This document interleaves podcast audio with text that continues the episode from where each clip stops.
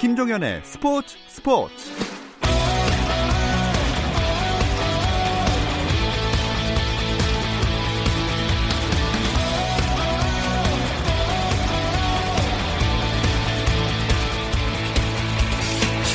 스포츠가 있는 저녁 어떠신가요? 아나운서 김종현입니다. 오늘 하루 스포츠계를 돌아보는 스포츠 타임라인으로 김종현의 스포츠 스포츠 출발합니다.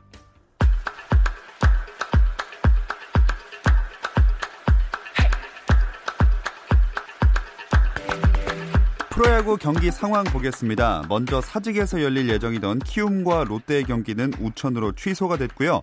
다음은 대구입니다. 두산에게 반게임자로 쫓기고 있는 선두 SK가 삼성과의 원정 경기를 치르고 있습니다. 이 경기도 우천으로 중단이 됐다가 다시 재개가 됐는데 현재 꼭 승리가 필요한 경기 소사가 선발 투수로 나와서 6회 초 양팀 0대 0으로 팽팽합니다. 그리고 잠실에선 NC와 LG의 경기가 열리고 있는데요. 이 경기는 7회 초고요. NC가 2대 0으로 앞서고 있습니다. 미국 프로야구에서는 텍사스의 추신수가 보스턴과의 홈 경기에서 볼넷을 3개 얻어내 6경기 연속 출루를 이어갔습니다.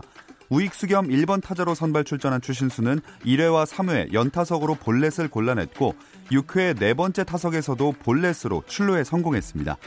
나머지 타석에서는 범타로 물러나 2타수 무안타로 경기를 마친 추신수의 시즌 타율은 2할 6푼 4리로 떨어졌지만 출루율은 3할 6푼 9리로 올랐습니다. LA 다저스는 클레이턴 커쇼의 6이닝 무실점 호투에 힘입어 샌디에이고를 1대 0으로 꺾고 103승째를 거두어 메이저리그 전체 승률 1위 휴스턴을 한 경기 차로 추격했습니다. 미국 여자 프로골프 투어 인디 위민 인 테크 챔피언십에서 허미정이 첫날 노보기에 9타를 줄여 단독 선두로 마쳤습니다. 브론테 로, 나나 마센, 요코미네 사쿠라 등이 7언더파로 두 타차 공동 2위 그룹을 형성했고 이미림과 최윤정은 5언더파로 공동 8위에 이름을 올렸습니다. LPGA 투어 통산 20승에 도전하는 박인비는 3언더파 69타를 적어냈고 디펜딩 챔피언 박성현은 이글 1개, 버디 5개를 잡았지만 보기 1개, 더블 보기 2개를 범해 2언더파로 김효주와 함께 공동 38위에 머물렀습니다. 한국 여자배구 대표팀이 일본 도야마에서 열린 국제배구연맹 여자배구 월드컵 9차전에서 케냐를 세트스코어 3대 0으로 이겼습니다. 이 승리로 우리나라는 5승 4패를 기록하면서 한 경기 덜 치른 세르비아를 제치고 대회 12개 참가국 중 6위로 올라섰습니다.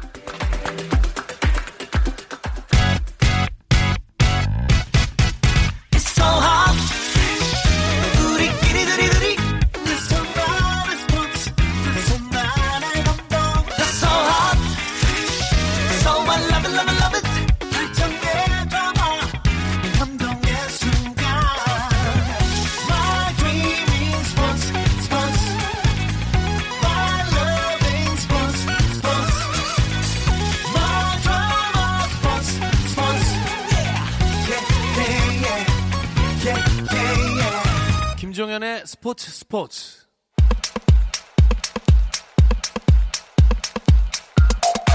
금요일에는 국내 축구 이야기로 채워드립니다. 축구장 가는 길 시작해볼게요. 함께할 두 분 소개해드리겠습니다. 중앙일보 송지훈 기자, 풋볼리스트 류청 기자 함께합니다. 안녕하세요. 안녕하세요.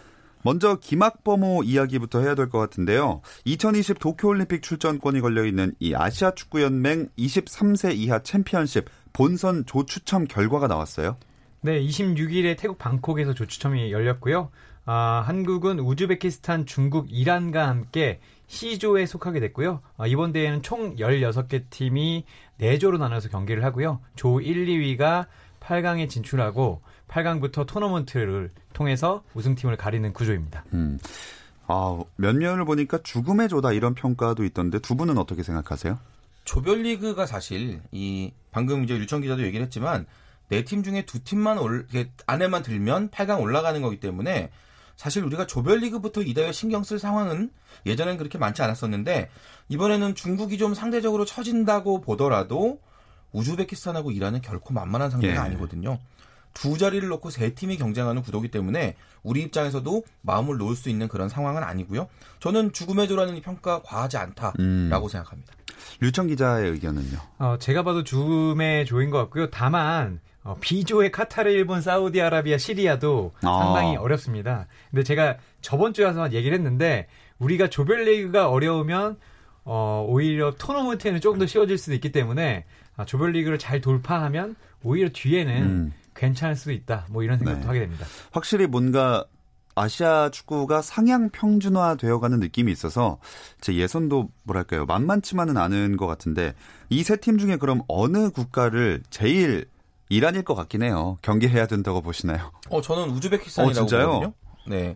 2년 전에 우리가 4강전에서 만나서 우리가 4, 1대 4로 졌습니다. 아, 그리고 이제 그때 우즈베키스탄이 우승했었죠.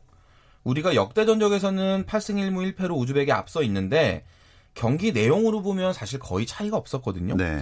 2015년 이후 4경기를 제가 좀 떼놓고 좀 분석을 해보니까 우리가 3승 1패 성적은 결과로는 상당히 앞섰는데 이길 때는 매번 한 골 차로 간신히 이겼고요. 음. 질 때는 우리가 세 골 차로 이제 2년 전에 무너졌던 그런 기억이 있기 때문에 이제 결코 마음을 놔서는 안 되는 그런 상대고 참고로 우리가 다음 달에 우즈벡을 우리나라로 불러서 평가전을 합니다. 예. 두번 경기를 하게 되는데 이 같은 조에 묶여 있는 팀끼리 하게 돼서 이게 참 껄끄러운 그런 그렇죠. 상황이긴 하지만 이 경기가 우리 입장에서는 이 우즈벡에 대한 어떤 내성을 좀 기르는 좋은 기회도 될 것 같습니다. 음. 어, 그럼 다른 조 상황을 한번 살펴보겠습니다. A조에는 개최국인 태국이 속해 있네요. 네, 태국이 이라크, 호주, 바레인과 올라가는데요. 아, 사실 이제 한국이 가장 만나지 않아야 될 팀으로 호주가 꼽혔는데 아, 호주가 상대적으로 좀 쉬운 팀에 들어간 게 아닌가라는 음. 평가를 받고 있습니다. B조는 어떻습니까? 이제 유청 기자가 이야기했었죠. 일본이 포함돼 있고 아, 네네. 카타르, 사우디아라비아, 시리아인데 뭐 일본이 지금 중동 한 세 나라에 포위되어 있는 그런 느낌. 음. 이게 객관적인 경기력으로 보면 뭐 당연히 일본이 낫다고 할 수 있는데 이 중동 국가들은 침대 축구 포함해서 이렇게 네. 언제든지 다양한 변수를 만들어낼 수 있는 그런 네, 나라들이거든요. 좋은 변수는 아닌 것 같아요. 그렇죠. 보통. 일본도 결코 마음을 놓을 수 있는 상황은 아니고 이걸 정리하면 조편성은 그렇게 나쁘지 않은 것 같은데 왠지 웃지 못하는 아하. 네, 그런 느낌이라고 보시면 될 것 같습니다. 찝찝한 느낌. 그렇죠. 그리고 C조는 우리나라가 속해 있고 D조에는 베트남, 북한, 요르단, 아랍에미리트가 묶여 있네요. 네, 저는 이조를 보면서 우리가 C조가 아니라 D조의 북한 자리에 들어갔으면 참 좋아하겠다는 생각을 했거든요. 네. 뭐 베트남이 박항서 감독이 아, 이끌면서 강한 모습을 보이고 있지만 상대적으로 뭐 우즈베, 우즈베키스탄이나 중국, 이란보다 강하다고 얘기할 수는 없고요. 요르단이나 UAE도 중동세긴 하지만 아, 뭐 사우디아라비아나 카타르보다는 네. 확실히 나은 상대이기 때문에 조금 부러운 조구성이라고 볼수 음. 있습니다. 아, 그 제가 처음에 도쿄 올림픽 출전권이 걸려 있다라고 말씀을 드렸는데 이 대회에서 몇 위 안에 들어야 올림픽 출전이 가능한가요? 이 도쿄 올림픽 최종 예선에 걸려 있는 티켓이 총 4장인데 개최국인 일본이 일단 한 장을 그냥 본선 자동으로 확보해 놓은 상태거든요. 예. 그래서 이번 대회에서는 3장을 놓고 경쟁을 하게 되는데 일본이 자동 진출을 하지만 이번 대회 참가를 합니다. 그래서 일본의 성적이 약간 변수가 되는데요. 네. 만약에 일본이 4강 이상의 성적을 낼 경우에는 그 나머지 팀들은 4강 안에만 들면 자동으로 올림픽 본선에 나갈 수 있게 되는데 만약에 일본이 4강 오르지 음. 못할 경우에는 4강 안에 들더라도 반드시 우승, 준우승 3위까지만 어허. 그 안에 들어야 되니까 4강에 올라가더라도 마음 놓을 수 없는 그런 상황이 될 수도 있습니다. 예. 3, 4위전에서도 뭔가 목숨을 걸어야 하는 상황이 올 수도 그렇죠. 있겠네요. 우리 옛날에 그 2012년 런던 올림픽 아, 때 예. 동메달 놓고 싸웠던 그 기억이 있잖아요. 그렇죠. 런 느낌의 승부가 펼쳐질 수도 있습니다. 음, 좋습니다. 그리고 이제 형님들 얘기를 해보자면 벤투호는 평양 원정을 결국엔 떠나게 됐어요. 네, 10월 15일에 열릴 예정이었던 북한과의 2022 카타르 월드컵 아시아 2차 예선 원정 경기가 원한대로 어, 북한 평양에서 벌어지게 됐고요. 사실 아, 경기가 이제 한 2주밖에 안 남았는데 예. 답이 오지 않아서 어, 예전처럼 제3국 중국에 사는 게 아니냐 이런 얘기가 있었지만 아, 대한축구협회가 발표하기로는 아시아 체- 축구연맹 담당 부서와 아, 북한 축구협회 부회장이 그 AFC 본부가 있는 쿠알라룸푸르에서 미팅을 했고요. 음. 어, 원한 대로 평양에서 경기를 하겠다. 김일성 경기장에서 경기를 진행하겠다. 이렇게 밝혔습니다. 아, 이렇게 구체적인 일정을 자꾸 알려주지 않는 게 또 심리전 또 하나의 심리전이 아닌가라는 생각도 듭니다. 북한 뭐 체류 기간, 이동 방법 이런 것도 결정이 됐나요? 어제 그 축구협회 출입 기자단이 이 북한 방북과 관련한 브리핑을 처음으로 했습니다. 음. 그러니까 아직까지 북한이 구체적으로 정보는 주지 않고 있지만 우리 입장에서 할 수 있는 준비는 다 하기 때문에 해야 되기 때문에 지금 여러 가지 이제 축구협회도 시나리오를 만들어 놓고 있는데요. 일단 우리가 10월 10일 날 우리나라에서 스리랑카 경기 하잖아요. 네. 그 경기 해놓고 이제 사흘 뒤 10월 13일에 오후에 중국 베이징으로 건너갑니다. 건너가서 거기서 하룻밤을 보내고 거기 베이징에 있는 북한 대사관에서 북한 입국 비자를 받고요. 음. 그리고 10월 14일에 평양으로 건너가자마자 바로 공식 훈련, 공식 기자회견을 이제 참석을 하는 그런 일정을 소화하고 이제 그 다음날 15일에 경기 날이죠. 예. 경기하고 나서 16일 오후에 베이징 거쳐서 밤에 인천으로 돌아오는. 그러니까 여정은 총 3박 4일인데 북한 체류 기간은 2박 3일 정도 되는 이런 일정이고요. 네. 벤투 감독이 앞서 미리 얘기했던 대로 북한에서의 체류 시간은 최소화하는 음. 그런 일정으로 짰습니다.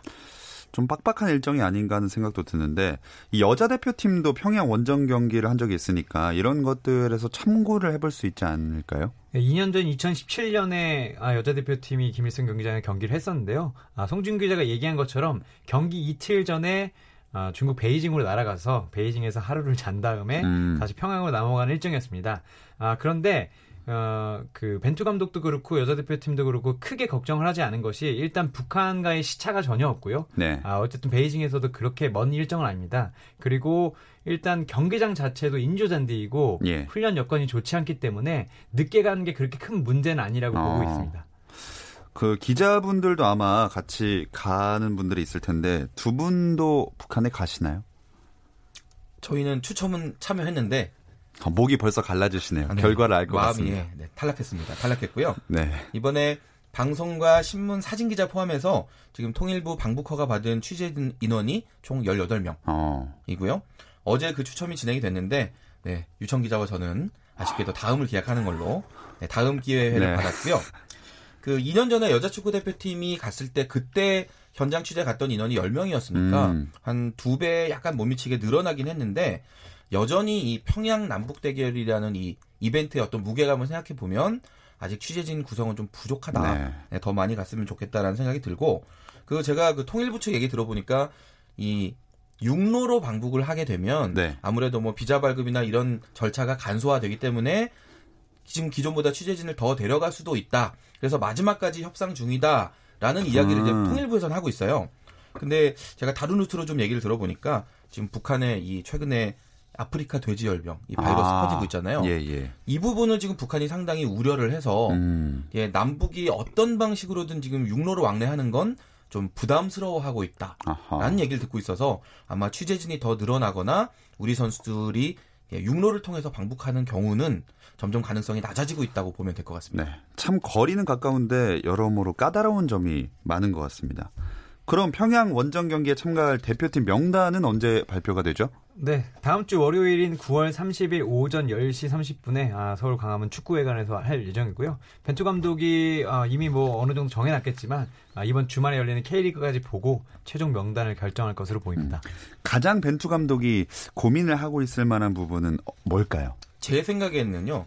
이게 지금 스리랑카와 경기, 북한과 경기 연속으로 열리잖아요. 근데 스리랑카전 같은 경우는 우리 대표팀이 이게 지금 월드컵 예선에 들어왔지만 우리 선수들이 실험을 할 수 있는 정말 좋은 기회다라는 생각이 들고 반대로 이 북한 원정은 우리가 내용보다는 결과에서 먼저 네. 치중을 해야 되는 그러니까 닷새 간격으로 두 경기가 열리는데 두 경기 컨셉이 완전 정반대예요. 음. 그래서 벤투 감독이 이 대표팀의 컨셉을 실험 쪽에 좀 더 치우칠 거냐 아니면 결과를 내는 쪽으로 치우칠 거냐 이 부분에 대해서 이제 선수단 구성이 조금씩 달라질 것 같고 이제 그 결과에 따라서 뭐 새 얼굴 발탁이라든지 또 젊은 선수들에게 얼마나 더 많은 시간을 주느냐 이런 부분이 결정될 것 같습니다.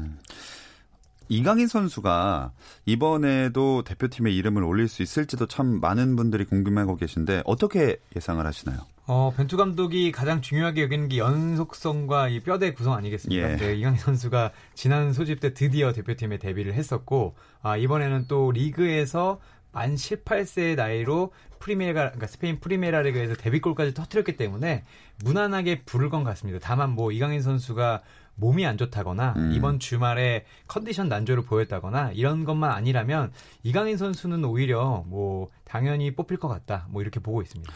네, 벤투 감독이 연속성하고 뼈대 구성을 중요시한다고 하셨는데 또 최근 평가전들을 보면 갑자기 막 이상한 포메이션을 들고 나오는 경우도 있어서 혹시 깜짝 발탁을 기대해 볼 수 있을 만한 선수가 있을까요?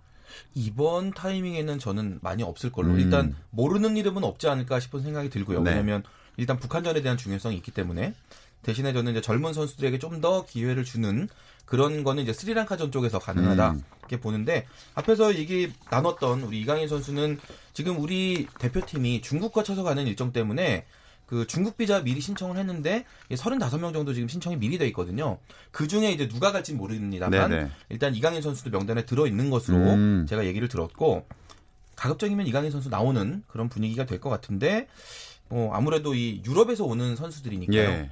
예, 짧게 시차와 뭐 이런 기후와 이런 데 적용 적응을 하고 경기를 나가야 되기 때문에 이강인 선수 아직 어리고 경험이 없는 선수인데 그런 부분이 쉽진 않을 거고 음. 그 부분에 대해서도 좀 많이 배우게 되는 그런 이제 이번 2연전이 될 것 같습니다. 네, 대표팀 소식 살펴봤고요. 상위 스플릿 진입 경쟁 뜨거운 K리그 소식도 알아볼 예정인데요. 이 이야기는 잠시 쉬었다 와서 이어가겠습니다.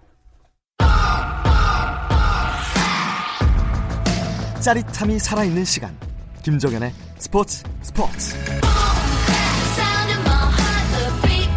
이야기가 있는 금요일 저녁 김종현의 스포츠 스포츠 함께하고 계십니다.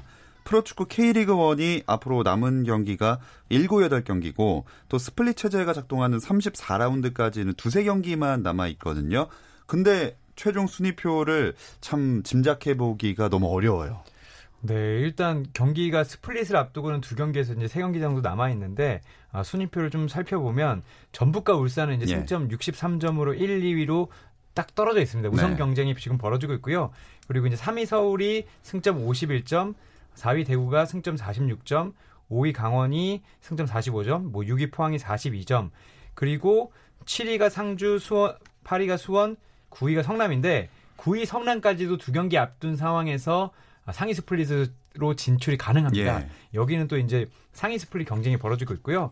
그리고 10위 인- 경남, 11위 인천, 아, 12위 제주인데 경남과 인천이 24점으로 승점이 같고 제주가 22점인데 아, 이세 팀은 뭐 경인제냐 경제인이냐 네.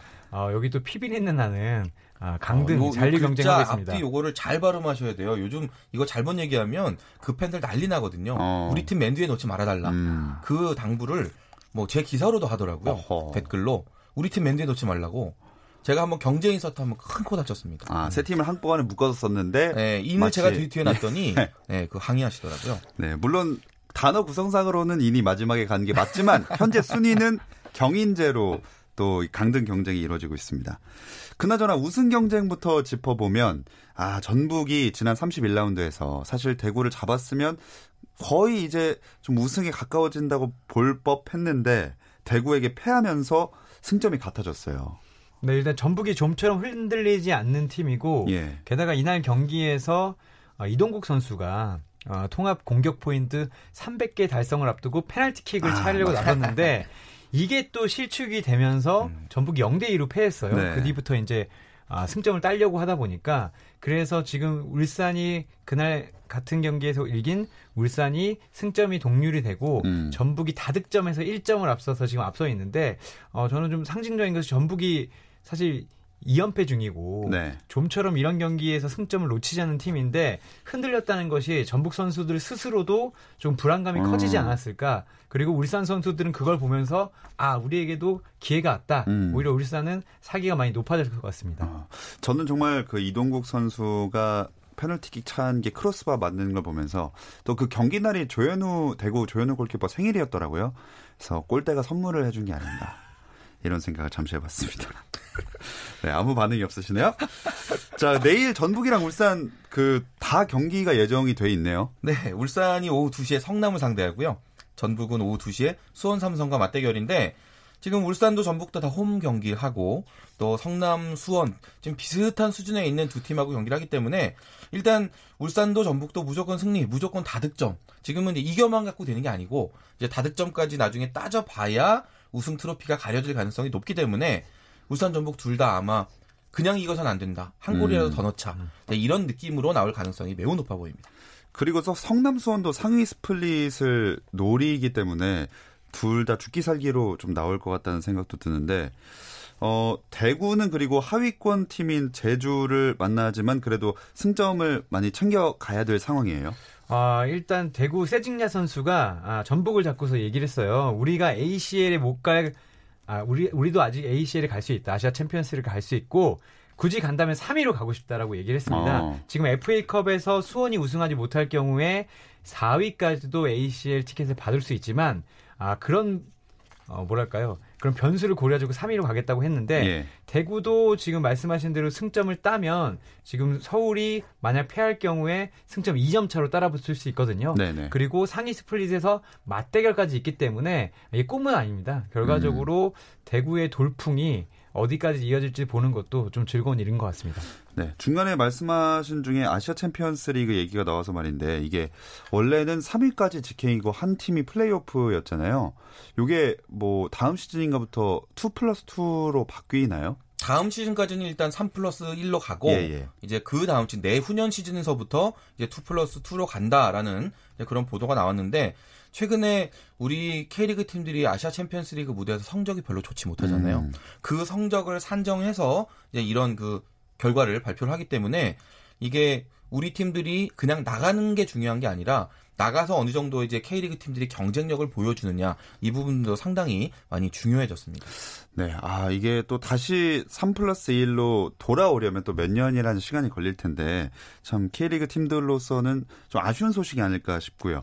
어, 다시 K리그 이야기로 돌아와서 일요일 경기도 뭐 그냥 지나칠 경기가 없어 보여요. 한 경기씩 얘기를 해볼까요? 네, 일단 강원과 인천이 맞대결을 하는데 강원도 지금 4위권 경쟁을 하고 있습니다. 일단 대구가 앞서갔지만 강원이 한 경기를 덜 치른 상황이고요. 강원이 인천을 잡는다면 강원도 3위까지도 늘어볼 수 있는 상황이에요. 네, 다만 인천은 지금 강원이 그러는 것에는 아무 지금 관심이 없고요. 아, 올해도 살아남아야 된다. 그렇죠. 아, 올해도 잔류왕, 아, 잔류왕이 돼야 되기 때문에 아, 인천은 상당히 마음이 급하고요. 다만 인천은 지난 라운드에 아, 스트라이커는 무고사 선수가 거의 뭐 전반 10분 만에 두 골을 넣으면서 음. 상주를 3대 2로 잡고 승점 3점을 추가했거든요. 그래서 인자를 위로 올렸는데 예. 아, 이번 경기에서도 만약 승점 3점 혹은 1점을 얻는다면 아, 경남 그리고 제주와의 경쟁에서 조금 우위를 점할 수도 있을 것 같습니다. 음, 또 서울 대 상주의 경기도 말씀해 주실까요? 서울 같은 경우는 지금 우승 경쟁을 가기는 조금 멀어진 음. 그런 막판에 정말 놀라운 건 탄력을 받지 못하면 예. 사실 우승권 경쟁은 조금 멀어진 그렇죠. 상황이고 그래도 3위를 지키면 챔피언스리그 나갈 수 있으니까요. 의미가 있는데 지금 쫓아오는 팀들 아주 분위기가 좋잖아요. 대구 같은 경우도 그렇고 그래서 그 간격을 계속 벌리려고 노력을 하려면 상주를 당연히 잡아야겠죠. 근데 상주 입장에서도 지금 이 상위 스플릿으로 들어가기 위한 그런 경쟁 예. 치열하고 상주까지도 가능성이 분명히 열려 있기 때문에 상주도 지금 서울 상대로 승점 1점 가져와 가지고는 뭐 이렇게 살찌는데 도움이 안 되고 네. 승점 차를 찌우려면 3점 가져야 됩니다. 그래서 두 팀 다 일단 무조건 공격 축구 예상이 되고 한 골이라도 더 넣는 그런 아주 짜릿한 승부 기대하셔도 네. 좋을 것 같습니다. 어, 승점에 살을 찌운다는 표현은 굉장히 신선하고 좀 뭔가 송지훈 기자님과 잘 어울리는 이런 얘기는 예. 제가 해야 될 것 같아요. 유청 기자가 하면 좀 이상하잖아요. 가을이니까요. 예, 아, 네, 네. 아, 천고마비의 계절. 네, 말도 살찌고 승점도 살찌고. 네. 좋습니다. 그리고 마지막 경남대 포항 경기 짚어주시죠. 아, 여기도 구도가 아, 잔류와 6강 사이인데 포항은 최근에 2연승을 달리면서 드디어 6위로 올라섰습니다. 김기동 감독이 이끈 뒤로부터 연승하고 연패하고를 조금 반복하고 있는데 아, 1류를 지향하는 우리 일류첸코 선수가 지난 경기에서 팀을 구했고요. 아하. 어, 게다가 포항은 또 경남을 상대로 올 시즌에 2연승을 달리고 있어서 이번에 아주 승리 3연승을 거두면서 6강을 거의 확정 짓겠다. 음. 이런 입장이지만 어, 최근에 경남이 물론 강등권 경제 강등권 경쟁을 힘겹게 벌이고 있지만 확실히 달라지긴 했습니다. 경남이 지난 라운드에도 서울에 거의 지기 일보 직전까지 갔다가 또 백이종 선수가 골을 넣으면서 아, 비겼거든요. 그런 면에서 두 팀의 맞대결이 힘겹긴 한데 제가 보기에는 어, 경남이 예. 홈에서 포항을 한 번 또 잡아주면 6위권 판도가 정말 또 요동을 칠 것 같습니다. 그렇죠. 아, 재밌는 참 경기들이 예정이 많이 되어 있습니다. 근데 저는 축구를 보면서 이렇게까지 스플릿 제도가 도입된 이후에 모든 팀들이 다 치열하게 이유를 가지고 반드시 승리해야만 하는 경기가 막판까지 이어지는 걸 그렇게 많이 접하지는 못했던 것 같거든요. 그러니까 이 스플릿 시스템의 장점도 있고 단점도 있는데 올 시즌 같은 경우는 그 장점이 정말 극대화되는 시즌인 것 같아요. 우승 경쟁, 챔피언스리그 경쟁, 상위 스플릿 경쟁, 그리고 강등권 탈출까지 지금 여러 가지 맛을 내는 그런 이제 그 다양한 향료들이 나오다 보니까 어떤 축구 팬들은 뭐 단맛 쫓아가시고 예. 어떤 분들은 쓴맛 쫓아가시고 다양한 맛을 즐길 수 있는 그런 재미난 시즌이 되는 것 같습니다. 그럼 얘기 나온 김에 이 스플릿 제도의 장점을 방금 쭉 얘기하셨는데 단점이 있다면 뭐가 될까요? 아, 뭐 이미 답은 나와 있는데 이렇게 이게 점수대별로 옹기종기 모여 있으면 어, 정말 경쟁이 치열하게 되는데 예. 아, 일단 뭐 1위가 독주를 한다던가 그리고 아, 중하위권 팀들이 완전 내려앉는다던가 그러면 이제 중하위권 팀들은 거의 특히 중위권 팀들은 경쟁의 이유가 없어지게 되고 음, 어, 뭐 그런 좀 아쉬움도 있는 것 같아요. 그래서 후반기가 됐을 때 네. 오히려 33라운드에 모든 게 끝나버릴 수 있고 아. 지난 시즌이 그랬습니다. 전북이 그렇죠. 스플릿 라운드에 진입하기 전에 우승을 확정지었거든요. 아. 그러니까 상위 스플릿에 올라간 팀들도 맥이 빠지는 그런 결과가 나왔는데 음. 뭐 그래서 뭐 리그 제도를 바꿔야 된다 이런 얘기도 있지만 팬들은 뭐 올 시즌만큼은 제도를 도대체 왜 바꾸냐 아, 이런 얘기가 또 나올 아, 것 같습니다. 올 시즌은 정말 재밌어요. 그리고 마지막으로 이것은 뭐 아까 저희 방송 들어오기 전에 잠깐 한 얘기기도 하고 그 플레이오프가 참 도입되면 정말 재밌지 않을까. 야구도 뭐 가을 야구 요새 이제 들어가고 하지 않습니까? 왜 얼굴을 감싸 주시죠? 아, 제가 모 프로그램에 나와서 예. 네, 플레이오프를 하는 것도 나쁘지 않겠다라고 아. 했다가 이제 이 많은 악플을 받았기 때문에 예, 아. 악플들이 갑자기 눈앞에 떠올라서 악플들의 이유는 뭐였어요? 아, 왜 잘하고 있는데 바꾸자고 하냐. 아. 그러니까 올 시즌 같은 그런 상황이면 사실 바꾸자는 얘기하기가 쉽진 않죠. 네네. 근데 최근에 여러 시즌 이렇게 쭉 보면 이미 이 스플릿 들어가기 전에 뭔가 다 결정된 상태로 들어가서 경기가 해도 뭔가 달라지지 않는 그런 상황이 오는 경우도 있었기 때문에 전체적으로 봤을 때는 뭐 건전한 의미의 그런 변화를 주는 것도 필요해 보인다는 음. 생각이 들고 시도할 수 있다면 K리그가 주목받고 더 인기가 있을 때 하는 게 더 의미가 있다는 생각도 듭니다. 음, 좋습니다. 오늘 축구 이야기를 쭉 해봤는데 어, 여기서 그러면 축구장 가는 길을 마치도록 하겠습니다. 풋볼리스트 류청 기자, 중앙일보 송지훈 기자, 고맙습니다. 감사합니다. 네, 프로야구 다시 한번 짚어드리겠습니다. SK와 삼성의 경기 6회 말 SK가 3대 0으로 앞서 있고요. 또 NC와 LG의 경기 8회 초 여전히 NC가 2대 0으로 2점 앞서고 있는 상황입니다. 스포츠 스포츠 주말에는 9시 20분부터 함께 하실 수 있습니다. 저는 월요일 8시 30분에 다시 돌아올게요. 김종현의 스포츠 스포츠.